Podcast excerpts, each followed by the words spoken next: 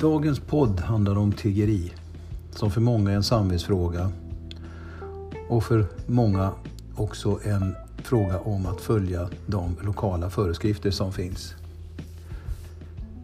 Häromdagen så tog Moderaterna i Kungsbacka ett sådant steg för att minska möjligheterna att tigga i Kungsbacka. Förslaget innebär att tiggeri ska följa samma ordningsföreskrifter som andra insamlingsverksamheter. Men vad som sällan kommer fram i de här diskussionerna och debatter är vad som ligger bakom att tiotusentals människor driver runt i Europa och de senaste åren hittat vägen upp i norr och till Sverige. En förklaring är att flera länder har lagstiftat om förbud vilket skapat en fristad i Sverige för dessa vandrande tiggare. Ytterligare förklaring är självklart att utvidgningen av EU med nya östeuropeiska länder, både från 2004 och 2007, gjorde det möjligt för sämre lottade människor därifrån, och inte minst då romer från Rumänien och Bulgarien, att söka sig till dessa länder i övriga Europa. Och i en del EU-länder är ju tiggeriet faktiskt förbjudet, vilket ger större möjlighet för polis att ingripa. Enkelt kan man säga att den fria rörligheten även fått konsekvenser som, man inte, som inte var med i kalkylen när man då antog olika former av lagstiftning. En journalist, Magda Gad, har i ett, en reportageserie på ett ingående sätt studerat dessa länders tiggarstrukturer. Jag rekommenderar starkt att ni tar del av det. När vi nu ska ta ställning till bakomliggande orsaker till varför Kungsbacka behöver skärpa sin inställning om hur tiggeri ska hanteras av våra rättsvårdande myndigheter är det viktigt att se bortom individen som sitter med tiggarmunder framför sig.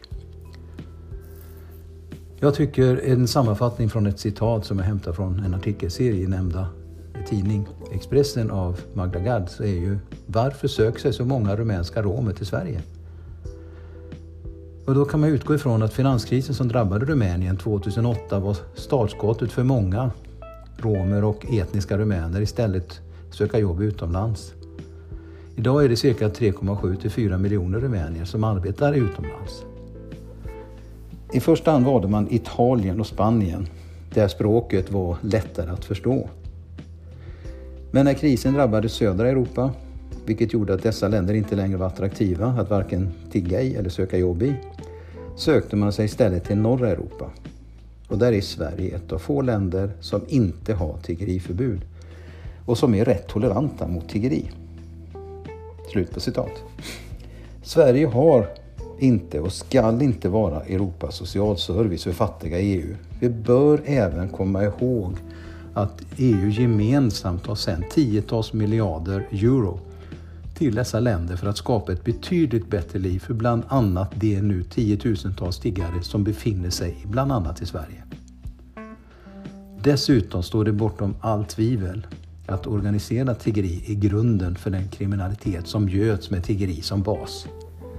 Man ska inte utnyttja utsatta människor eller underlätta för kriminella att utnyttja dessa. Därför bör man i möjligaste mån förhindra att det är genomförbart. Därför ska man också sätta samma krav på tillståndsgivning för tiggeri som för passiv insamling. En viktig men ändå självklar åtgärd för att visa att vi står upp för det vi tycker är viktigt oavsett vad handen eller hjärtat tycker. Ha en fortsatt trevlig dag.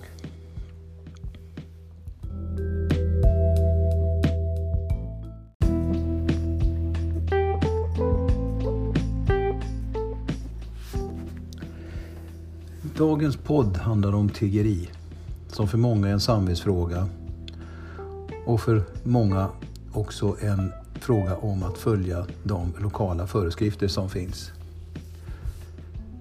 Häromdagen så tog Moderaterna i Kungsbacka ett sådant steg för att minska möjligheterna att tigga i Kungsbacka.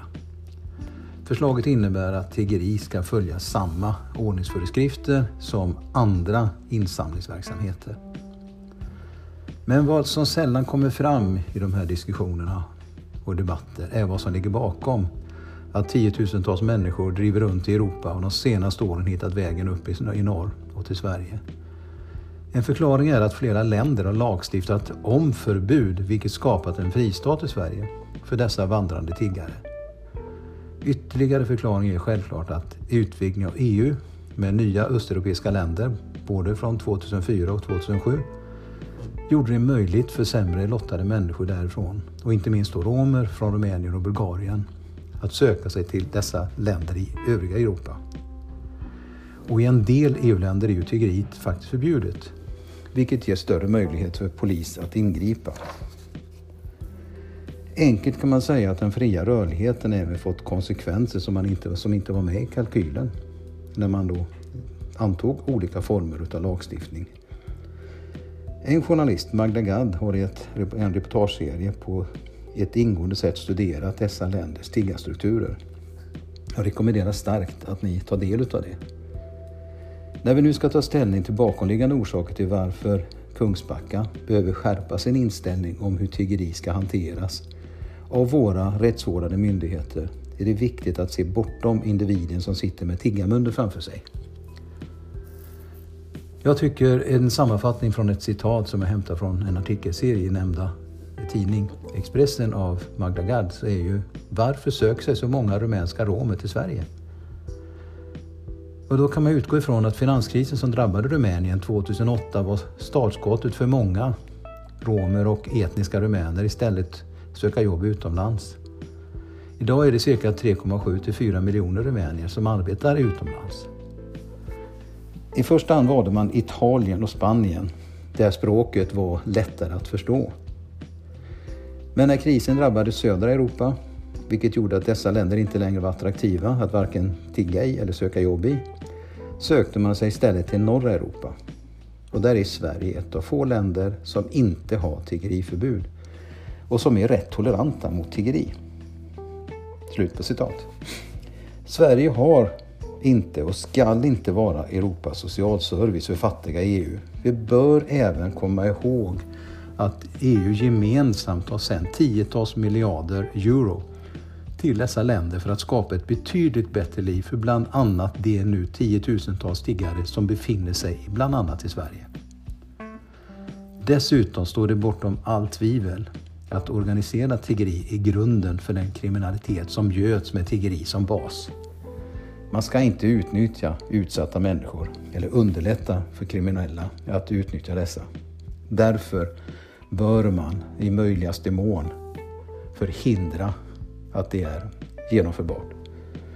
Därför ska man också sätta samma krav på tillståndsgivning för tiggeri som för passiv insamling.